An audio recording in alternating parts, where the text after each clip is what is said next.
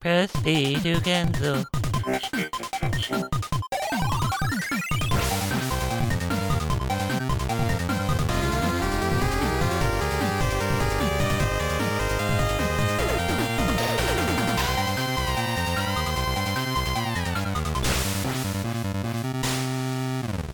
Welcome, folks. Today I have caught myself a sick Jake, and it is level six. It is about to be level seven because he's about to educate me on something that I've never heard of before. So, welcome to Tap B. We're doing a mini cast today. I, I uh, stole, kidnapped Stick Jake so he could educate me on what are we talking about again? But apparently, whatever it is, I got to be amusing and funny. So uh, I don't know if I can live up to this kind of pressure. Damn right. That's right. Come on. We're, we're going to talk about. Uh, so, so I mean, one of my favorite Zelda games. We actually did an episode on this. Upcoming is on Link to the Past, Legend of Zelda for the SNES. Fantastic game. It's a solid number two for me. But I'm not here to rag on that game. Um, Solid number two. I like it. It's something that Nintendo released uh, in Japan only, was exclusive, was basically a spin off to Link to the Past, and almost nobody's played it. And it's a bit interesting why. So I kind of want to talk about The Legend of Zelda Ancient Stone Tablets, released only in Japan. Okay. So, first off, how come it wasn't released over here? So the main reason is uh, hardware, which is, I guess, common for a lot of Nintendo stuff. We don't get North America get all the stuff that is released in Japan. And this one device was called Satellaview.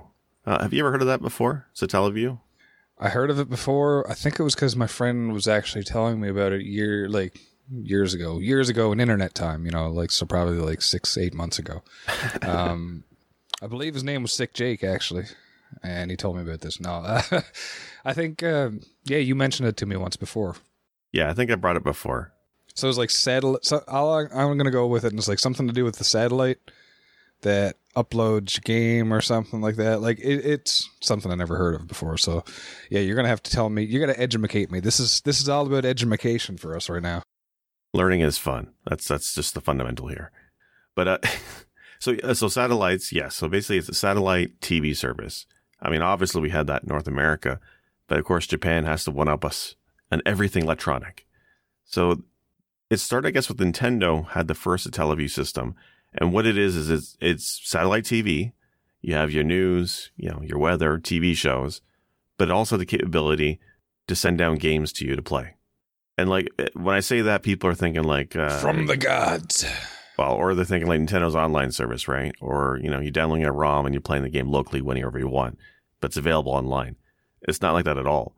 This is a broadcast satellite system, literally satellite TV. So you can only play the games they beam at you during that one hour, two hour block. Literally a games wow. broadcast. Yeah, and that's what made this really interesting. So there was a Satellaview for the uh, the NES, and there was a um, a spin off of that called BS Zelda, but we're not going to talk about that one. We're going to talk about the second generation of the system for the SNES or Super Famicom over there.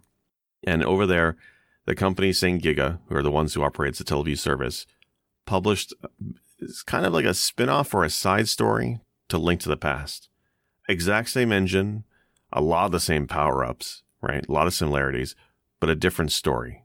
And it was all done through the system. And there's a few things that are amazingly unique about it. And it's shocking that nobody's played it. But I guess you said, why has nobody played it? Yes, we didn't get the system over in, in North America, sure.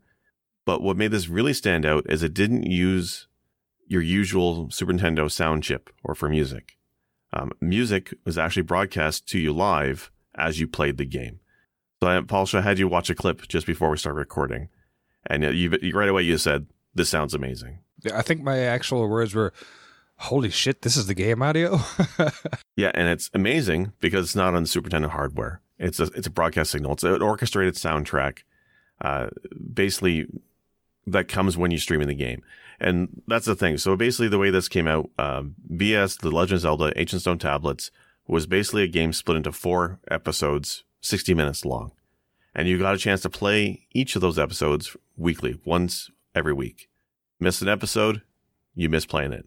Um, they did one rebroadcast a year later in 1998, but after that, it's gone. So there's only a very limited window to actually play this interesting game. Basically, two rounds of broadcasts, and during that broadcast, you that hour block, you had to start right at the beginning, otherwise you'd miss some content or miss some time to play. The audio was streamed along with it, that time block. So it's not in the regular Zelda game, you know, you go into a dungeon, the music changes. You go into that, you know, uh, fortune teller, the music changes. Not with this game. In this game, the soundtrack is pre-recorded all the way through and it plays live as you're playing through the game. And that's what's really striking. That's why it's much higher quality, but it's less interactive. Right. If you heard any of it, like I just listened to like a snippet of it just to hear it, and I don't care. The it, it was it was that good that I think that just added to it to me. That was and it was so different because it's just like, hey, this is a concept I've never seen before. So all of a sudden, damn, okay, I get behind this. well, also made it really interesting is that the game has a story. It's fairly basic, but there is characters in the game, and although they don't, I mean, they have dialogue in the game, written dialogue but there's also narration. There's they basically they pop up throughout random parts of the episode and they talk. Um, some of it's silly, uh, like the the ancient wise men saying, you know, uh, hero, hero, you're gonna have more magic power for the next ten minutes, and that you actually hear that that voice narration telling you, and then sure enough, you have magic power doubled for the next ten minutes. Or you oh, know, nice. the fortune teller's like, I see Princess Zelda's in trouble. She's in trouble in the plains so you run to the plains area of the map that you have access to, and sure enough, she's being attacked by some knights or soldiers. Whereas five minutes before, she wouldn't have been there. So there's kind of that huh. time based events that spring on you as you're playing. And again, if you, for some reason, came to the episode late in the broadcast, you miss all that. Or if, you know, it they tell you, uh, the mini game is now open. There's like a bunch of bit of mini games like pot smashing and, and all kinds of weird, crazy mini games but they're time based. And if you miss the window to play them, you miss out on them and you miss out on heart pieces. So it was, it was a little bit more interactive, time based for them, which is interesting. So it's a lot more restrictive in the fact that, you know, you can't just sit down and play it, pop it in the cart like you would any other game, right? Right. You, and you only had basically those, those two broadcasts to play. The once 997, there's that four weeks, and it was episodes one, two, three, and four. And then the following year, they did it again, a rebroadcast. But if you missed any of those weeks and those time slots, then you didn't get to play. It's it was the weirdest the weirdest thing. I yeah, I think that's pretty cool though, just for the fact that you know it's something different that I've never I never heard of. Never I would have been like mad as a kid because I would have missed out on stuff, and I'd be like, oh. But I really like the concept because it's kind of forcing you to sit there, be part of it. So you have to schedule your time, you know, which sucks. You can't just do it whenever you want. And like you said, if you miss it, you miss it. So that sucks. But at the same time, I do kind of like the fact that it's like we're forcing you to be part of our world. You have to play by our rules. There's no way around it. I, I kind of like that. You know, it's not something I want to see for every game, but I think that's in this case, this makes me want to try it really bad. It was definitely a generation thing too, because I mean, nowadays I have two kids, and you think they understand what a concept of a TV schedule is? No, it's all on Netflix, on demand, on YouTube, on demand. They don't understand the concept of stuff not being able to watch it because it's not on at that time. Uh, so this kind of game harkens back to that, which is interesting. That's I like that though. That that's also back then. You know, same thing. You had to watch TV shows and stuff unless you recorded them. And I had quite the collection of VHS tapes with The Simpsons on it. So I I was already preparing myself for the future. Oh, I was I was doing the same thing. I was using those Betamaxes to record various TV shows. The quality was crap, but hey. Wait, I thought beta was better than VHS. Well, yeah, it was better than VHS, but it doesn't matter what you're doing. If you're recording off TV, it was still pretty crappy. well, at least you can, you know, pause when pause the recording when you're getting commercials and then unpause it. It was amazing if you actually took the effort to do that. Just just saying. Yeah, uh, I was like, anyways, I digress. Eight. But anyway, yeah, we're off track. That's okay.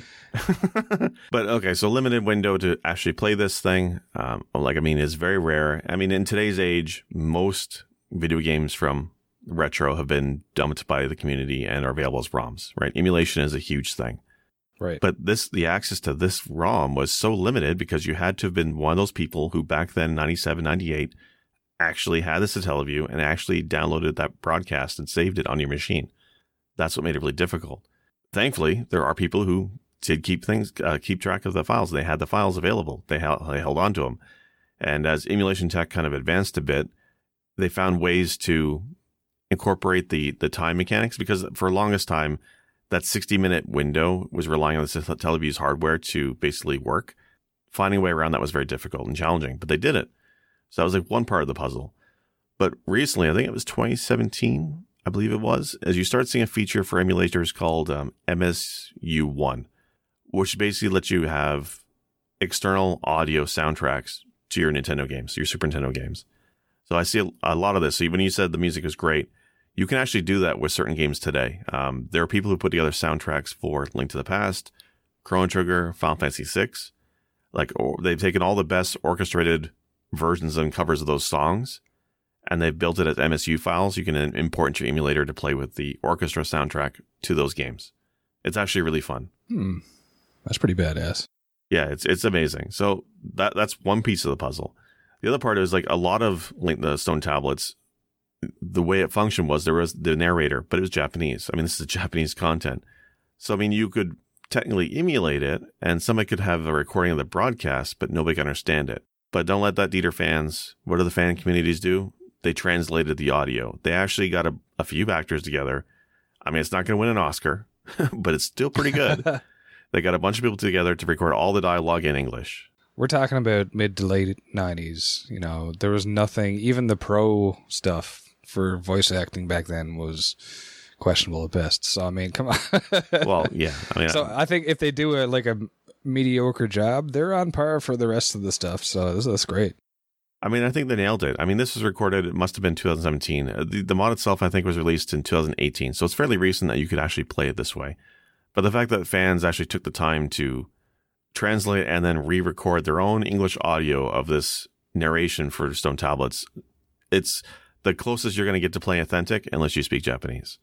So I think it's just it's amazing. And I think you know we talked about um, the randomizer and stuff like that for Link to the Past before, right? And I think that just that alone kind of blew my mind to think of it's like okay, this is all done by fans. So again, with this, it's another thing all done by fans. It's always like it's like a passion project, so I, I kind of respect it even more. Like Link to the Past is not my favorite Zelda game. I know, but uh, yeah, but but uh, like it's still a great game.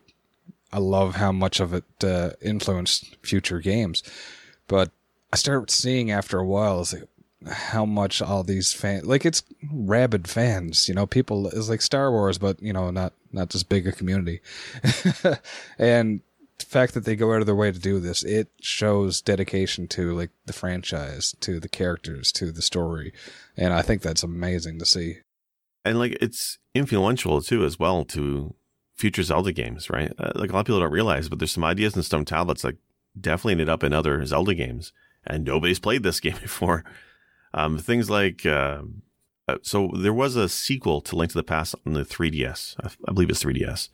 I think Parallel Worlds is what it was called. And the big mechanic for that game was you didn't get your dungeon items in the dungeons. You actually rented them from a shop and they could use them wherever you want. That was like the big thing. But in Stone Tablets, they had a variation of that. So in the, in that in Stone Tablets, you could actually go to a store and you could rent the shovel, uh, or you could rent an upgraded sword, the way progress handled week to week was a little bit tricky because it was technically separate games, right? But they still wanted you to have a way to get the upgraded sword each week. So they had the store. You can pay, I think it's 200 rupees, and you had 10 minutes of level three sword, or you had, you know, 15 minutes of the shovel. So you had like basically the renting of items, which is something that was in the sequel, which is just, I think, is really cool. And then certain publishers caught on to that 10 years later, and then bam, DLC is born. that Zelda add-on, yeah. That, that Zelda add-on. Yeah, that's no. This is the more you tell me about it, the more I want to check it out. And I'm not, like I said, I'm not the biggest Zelda fan, but the fact that they did it this way really makes me want to see what they did with it because the music alone, after just seeing that snippet of like the audio, blew me away. And like the audio is amazing, and, it really factors into the gameplay. Like when you're playing through and you're working through like the uh, initial dungeon, the first time you hear the fortune teller say, you know, I, I sense, I sense a build of magic. I spent, sense some building of magic. You're going to have magic happen now. And all of a sudden, Bombos spell erupts on the screen. Like you don't have the spell. You can't use it. But suddenly, because the narrator told you it's going to happen, it happens on the screen. right?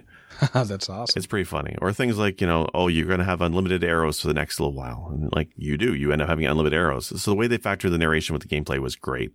For the, the dungeons themselves, I mean, this was not meant to be a difficult or challenging game. And because each episode was only 60 minutes, and I think it was eight tablets in total, so you had to get two tablets each episode. So it, not speed running, but you had to rush your way through a lot of these. Um, it did reward exploration if you could pull it off with heart pieces and more money, which all kind of factored into your score at the end of the four weeks. Mm-hmm. But the dungeons themselves are a lot shorter. Definitely inspired by the originals and Link to the Past, more like remixes. Um, Okay. some differences though. Like, we'll, Yeah, we'll that in that's, post. that's my alarm. Yeah, yeah, that's my alarm saying, "Hey, do a podcast." Yeah, well, working on it. yes, I mean there were other gameplay changes as well. Uh, one of the things that Link to the Past, which is always odd to me, was you could always tell if a wall, uh, a wall, that's a word, if a wall was bombable or not because it was cracks on it. Right. That's in a few Zelda games, but the original Zelda game, that if you want to know you could bomb a wall or not, you had to poke with your sword and then make a, a sound or a noise. Otherwise, you wouldn't know. In Stone Tablets, they brought that back. There's a lot of hidden rooms, completely optional. You don't need to do them at all, again, because money in this game is more of a score thing. So they hit a lot of hidden rooms where if you had the bombs and you had time to spare, you could find them and get a higher score. But you had to look for them, actively find them, checking each room. It was really quite interesting. Um, Nice. a lot of the characters were repurposed. The, the plot is fairly light. Um, you are not playing as Link. You're not Link. The, the, the hero of time has moved on, apparently. You're more, you, you get to play a male or female. Uh, you're basically meant to be the avatar of the game player. And through some happenstance, you get warped into the land of Hyrule. And uh, you end up running into Zelda, who's obviously in trouble, as always. And then, do you, do you remember the wise man's name from Link to the Past? Oh, yeah. That's the guy. Yeah. So he's not in it, but his younger brother, Aginah, is. so at least they give you somebody you can pronounce. It's a lot better. Nice. Yeah. But I mean, you're basically collecting the stone tablets and basically unlocking Ganon and taking down Ganon. So the bosses are the same, but it's a remix of the dungeons, all much more compact and timely. So you, you can actually beat the game. Uh, I think I want to say you can beat it within three and a half hours. Like it's again Okay, 60 minutes cool. max per each episode, right? So you have to run out the first three episodes, and then the last one you can you can clean up in I think in the last 30 minutes of the the, the time frame. so this game was not Satellaview hard, is what is what you're trying to tell me. No, no, it was it was it was pretty easy. But just the experience of the audio, the narration, and the extra gameplay is just funny. Um, and like I said, different mechanics. There things like uh, you know, glove. The glove in the original game was you know meant to lift up the stones. You had level two and three. They actually added a one special glove, like level zero, I think it's called, and it only lets you lift one stone on the screen once, and you can't use it again until you switch screens. So they kind of change things a little bit. Um, That's cool though. yeah, I thought that was really, really interesting. I mean, it's a fantastic game. And again, it, it only exists today because of, like you said, the rabid fan base. It's just unbelievably like, oh, a game, a Zelda game I haven't played before. It's only exists for two brief windows like 20 years ago. Yeah, okay, let's put that together. And for me, I, I don't know a lot about technology, especially like, you know, if you don't have the Super Nintendo in front of you and a cartridge to go into it, it was kind of beyond me. So the fact that this was done through like a satellite, like satellite TV, it kind of blows my mind because I, I just think of satellite TV as more channels. That's that's it. So Right. this it's the fact that they were this advanced with that kind of blows my mind because all I'm thinking of is you know other games that were out around that era. So I'm like N64 was on the horizon. Let's rock, or already out, I guess by then. Yeah, but it's definitely a, a window into what technology be like in the future. I mean, this is basically pre-internet for the most part in terms of what people use the internet for today with streaming video and gameplay. This is all done on the satellite system, you know, years ago. So it's quite a it's a window for sure. Um, so anybody who's interested in it, I'm going to just shout out the, the website you can find information on. It's bszelda.zeldalegends.net. And you can find instructions on how to basically download the translated files and get them downloaded. It's about a gig. It's not small. Uh, and the instructions are a little bit cumbersome. Again, this is a very unique type of emulation you're doing, but well worth picking up the game uh, where you can find it and the files to try it out. It's definitely, if you're a Zelda fan, you got to play this. Sweet. Can we leave that in there? I'm not sure if we We'll be like getting a cease and desist from Nintendo putting that on or no? Well, I mean, this I have no idea. the wiki that I gave gave doesn't tell you how to get the ROM files. I think, Oh, okay. or maybe it Gotcha. does. I don't know. Shh! Don't tell anybody. I mean, it's, what are they going to do? Release it next week? I mean, this is a game that Nintendo will never release officially. They just Yeah, exactly. they're just not going to. That's why it's so important that it's actually been archived. I guess in a way, like I'm always big about retro archival and saving these games that big corporations. I mean, they realize they can make money off some of them, but not this one. So we still want to save it. Yeah, that's fair. All right, man. Thanks a lot. Cool. So yeah, man, thank you for having me. Thank you for educating me because I, you know, all I was, I'm just kind of here sitting with my my hands under my chin and just wide eyed and listening. So it's pretty cool. All right. But uh, yeah, thanks. So this has been press B to cancel. I mean, what, tap B to halt. Another mini cast. So everybody else is still involved, of course. Anybody who's listening, it's not just me and Jake from now on. But uh, maybe we'll we'll get together in the future and talk about something else on a random topic. So Yeah. thanks for coming, Jake. Yeah, thanks a lot. Otherwise, man, check out our main podcast, Press B to Cancel, every bye weeks. No, that's not a term. Every two weeks. Every bye weeks. We're gonna say that from now on. We're gonna make it a thing. Uh, I need How coffee. often does it come out? Every bye weeks. Every bye weeks. This, this is a new word now. Special thanks for music go to Arthur the Ancient, found on SoundCloud, or The Last Ancient on YouTube. For more episodes, please visit our website, pressbtocancel.com. As well, feel free to like or subscribe at Apple iTunes, Google Podcasts, or anywhere else you like to listen to your favorite shows. As always, thank you. This has been Press B to cancel.